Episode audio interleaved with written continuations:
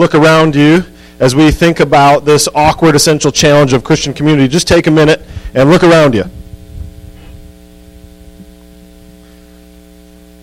We got some weird folks here, don't we? And that's true. And so I'm going to talk about some of you weird folks for just a minute, and I'm going to talk about me because I'm a weird folk too. And you're going to find me in this list this morning. So as you looked around, we have some over aggressive huggers who always bypass side hugging for the full on hug. We've got the under aggressive people who shake your hand like a limp noodle. We've got baby boomers who just aren't quite confident enough to give solid wisdom to millennials like myself. And unfortunately, I found out that I actually am a millennial. Still recovering from that. We've got the know it all in life groups that Christ explains everything in a very condescending tone. We've got the external processor who takes up your precious time by working out their meandering thoughts out loud. We have the person who manages to ask horrible, offensive questions as a prayer request. We've got the sweaty handed people who lay their entire damp palm on your shoulder as they pray for you, or who you have to hold their hand as you pray with them.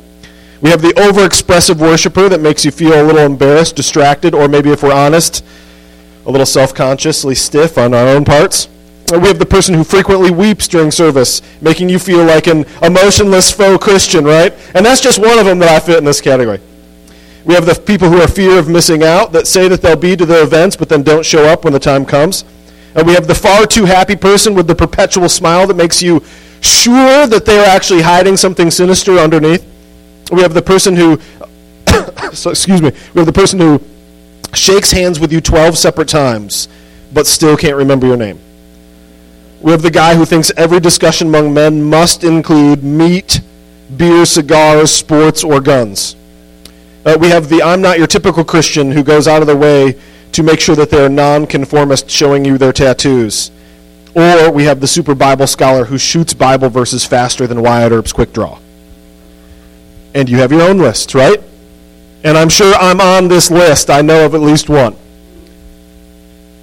But here's the thing about awkward Christian community. That is how we enjoy fellowship with one another. It is what makes our fellowship beautiful. The uncomfortable part of fellowship is what grows us, it's what makes us who we are. Scott Sauls says, joining your imperfect self to many other imperfect selves to form an imperfect community that, through Jesus, embarks on a journey toward a better future. That's what this uncomfortable fellowship is all about. That's what the body of believers is all about. This is what we're going to talk about this morning. So if you would, please join with me in prayer. Our God in heaven, we thank you for people, your people. You have created us in your image. And you use each of us as living stones to build up your church. We thank you, therefore, for allowing us of the gift of being part of this body of believers, no matter how uncomfortable that fellowship might be at times. We pray that you would speak to our hearts and minister to us this morning. It's in your name we pray. Amen. So, the first point that I want to talk about with this as we talk about uncomfortable fellowship is this His church is His people. Now, you probably know that, but there's a lot of churches out there that maybe don't. There's a lot of Christians out there that maybe don't, or maybe they know this and they take it too far. 1 Corinthians 12 12 through 12 says, For just as the body is one and has many members, and all the members of the body, though many, are one body, so it is with Christ. And then just a little while after that, in 1 Corinthians, again in the same chapter, he says, Now you are the body of Christ and individually members of it. And so the church is his people. Uh, the quote that I would read to you this morning is from Sam Allberry. He said, It is impossible to be in Christ and not belong to others. A Christian, by definition, has a connection with and a responsibility to other Christians. You cannot claim Christ and avoid his people as much as you might sometimes want to do. See, the church is his people. There's no I in church. When I was playing football, my coach would tell me that all the time, right? There's no I in team. He, yeah, that sounded like my coach would tell me there's no I in church. No, he would say there's no I in team, but the fact remains. And so, whether any team that you've ever seen, football teams, basketball teams, hockey teams, soccer teams, yes, even curling, I know you know what that is if you've watched Olympics, right? There is no individual in a team. That's the whole point of it being a team. Church is a team. Now, your salvation is personal. So that is a me and Jesus relationship, absolutely. And so you're not saved by being part of a church. You're not saved as being a member of a church or any of those things. You're not saved by attending a church. And so that is a personal relationship. However, Scripture tells us and is very clear that when you become saved, when you are in Christ, you are then part of then what? His body. To say that you love Jesus and don't want anything to do with the church is in essence saying that you prefer a decapitated head.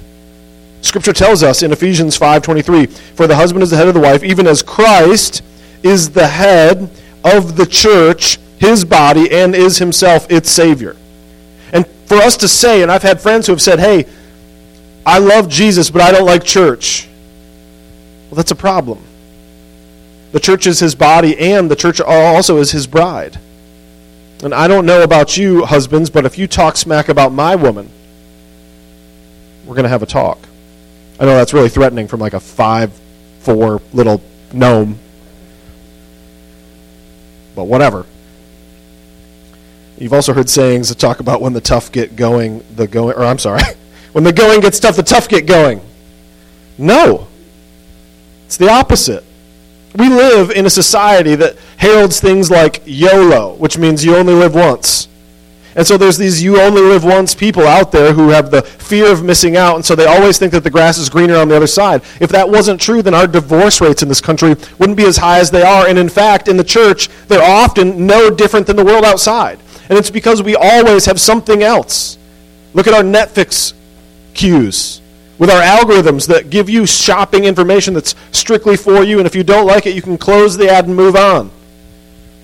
My kids don't remember what it's like to have to watch, you know, 20 minutes of ads so you could watch five minutes of Teenage Mutant Ninja Turtles. They're missing it. Perhaps you know the story of this Greek mythology. There was this man who was so beautiful that one day he saw his reflection in a pool of water and so he stayed there until he died. This is the story of Narcissus. It's where we get the word narcissism from. This man sat at this pool, so focused on himself that he eventually withered away and died. And that is consumer Christianity. That is Christianity. That's your relationship with Christ when you detach yourself from the local body of believers. So you guys are here this morning. That's great. Share this with somebody who's not. Share this with a family member who goes to another church in another place of the town who, who maybe doesn't like that church or has problems with it. Have you ever seen one of those old stone built cottages? Do you think that stone out in the, in the field there screamed out to the farmer? The farmer then came and took it and asked the stone, Hey, where do you want to be placed in this house?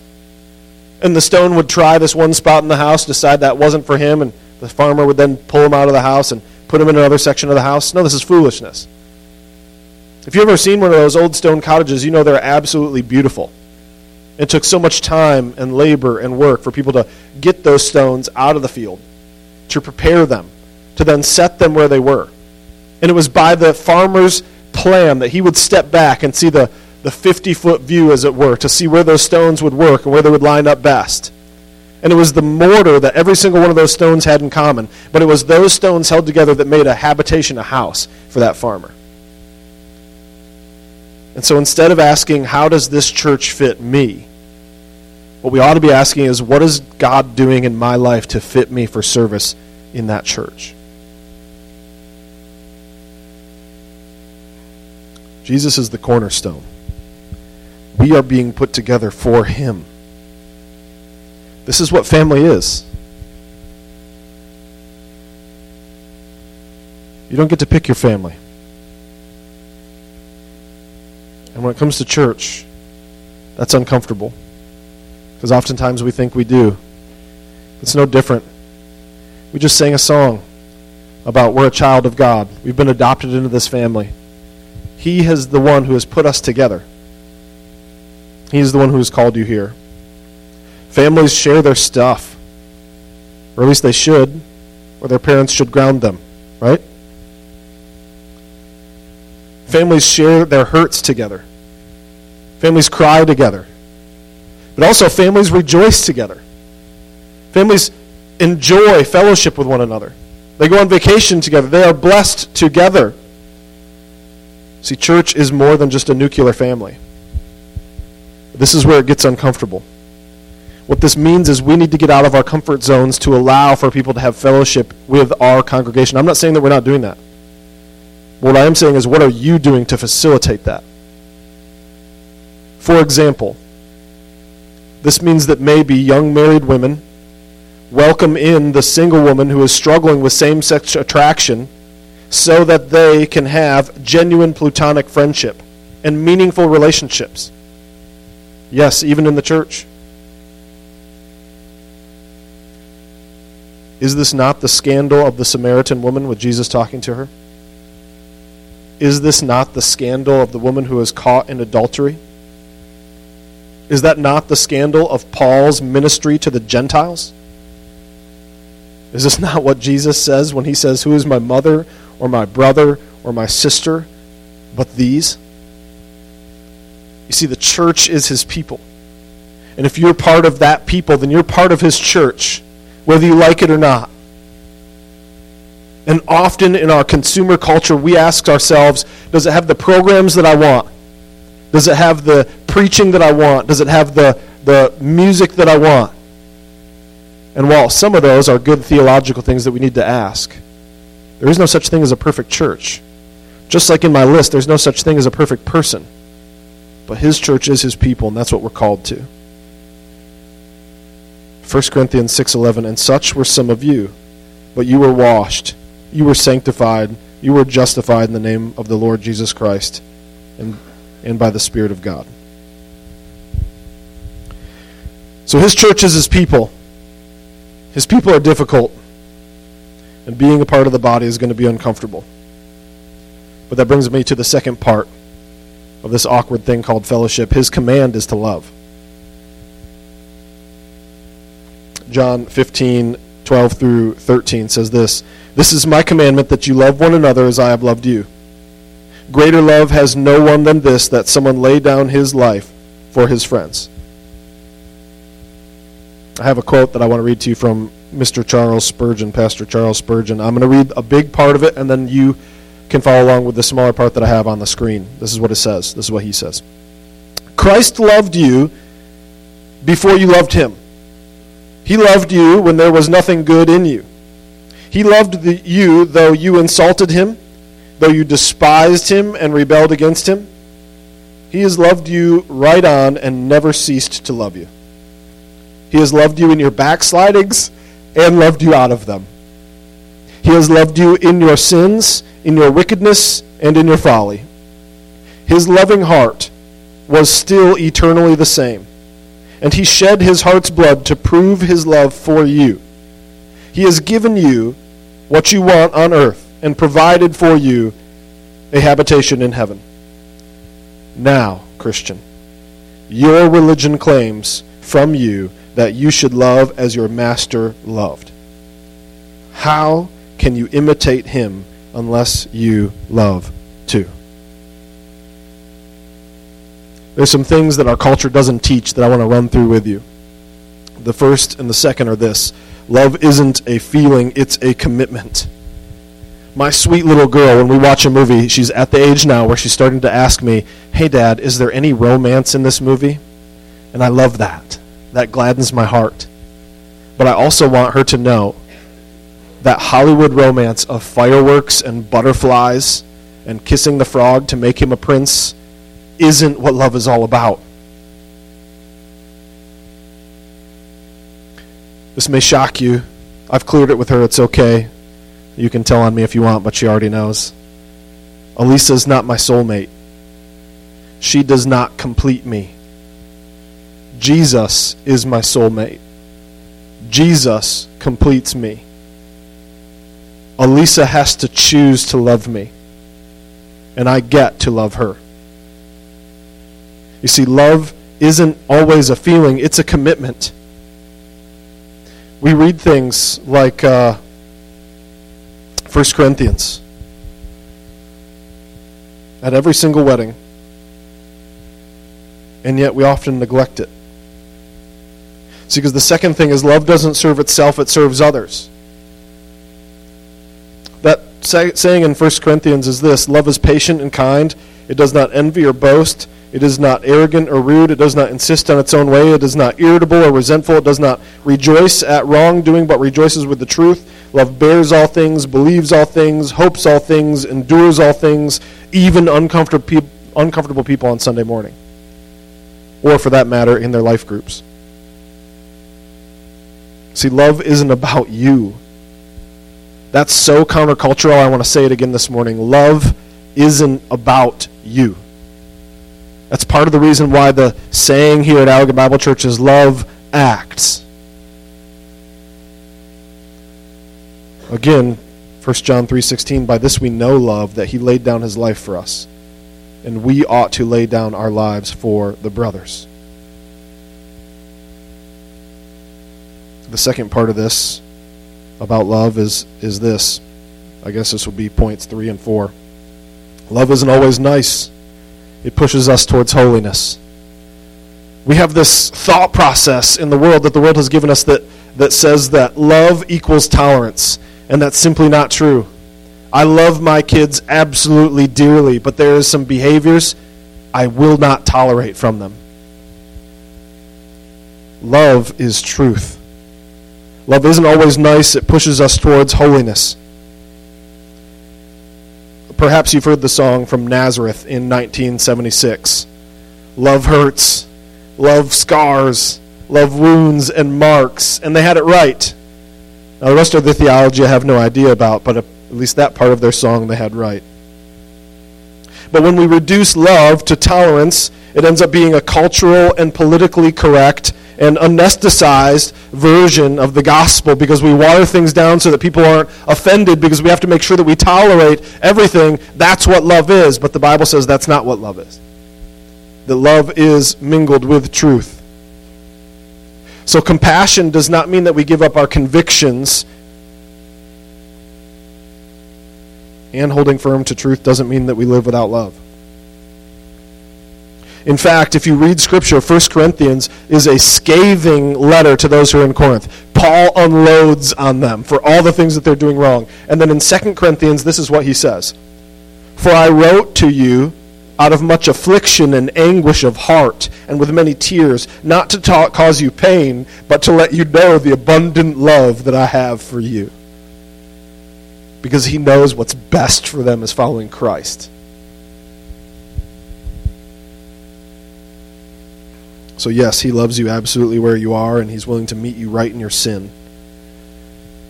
But the point of the cross is that you don't stay there. And then lastly, I guess that the love is only is not only for the lovable, but it's for our enemies too. This means those who have hurt you, who have offended you, who have wronged you. This means even for those who don't come to you and ask for forgiveness. We love because he first loved us. 1 John 4:19. Romans 5:8, but God shows his love for us and that while we were still sinners, Christ died for us. God's love doesn't wait for you to be deserving of it. Instead, it condescends to you.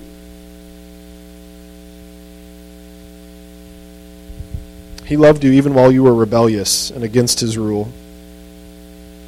This is what I mean this is what our church means when we use statements like love acts. This is what you ought to mean when you say that, when you share that with other people. This means we are commanded to love in this way, even if we get nothing out of it. This means we love immigrants because they're in the image of God. This means praying for those who persecute you, whether they're from another socio-economic, political, or other kind of party.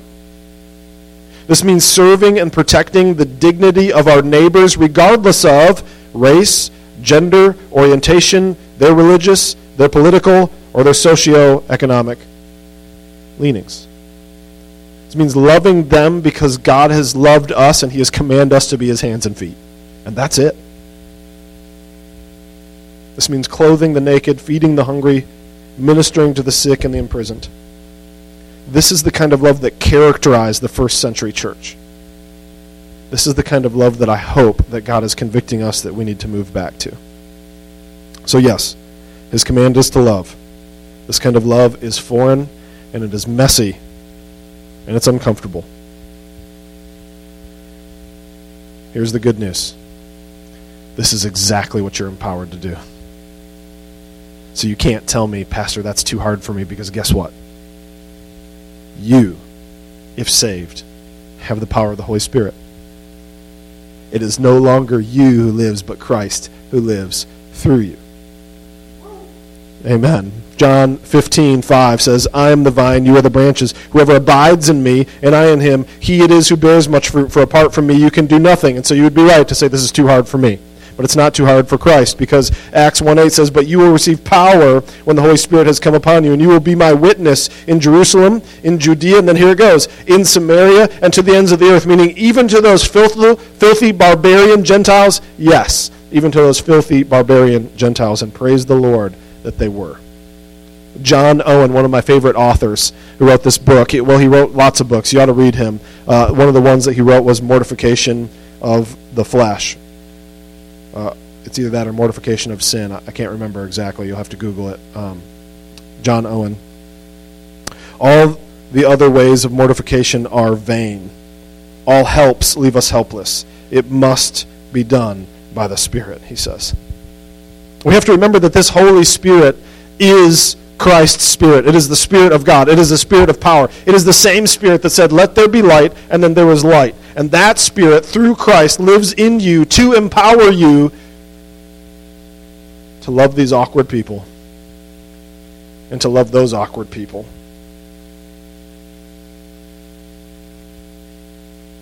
Church is his people. Those people are difficult. Being a part of the body is uncomfortable but we're commanded to love, and this love is going to be foreign and it's going to be messy. It's going to be uncomfortable. I want you to em- embrace this Christian fellowship with me. Let's embrace not only this kind of fellowship, but let's embrace one another in this uncomfortable, messy body of Christ, which ends up being such a beautiful mosaic to not only us, they will know we are Christians by our love, by our love. They will know we are Christians by our love. Let's pray. Dearest Lord Jesus, bring us past the point of accepting each other and the mess of this Christian community. Bring us rather to the point of rejoicing in the differences of one another, loving each other as Christ loves us. Give us your Holy Spirit power. Help us to be the church that you deserve. It's in your name we pray. Amen.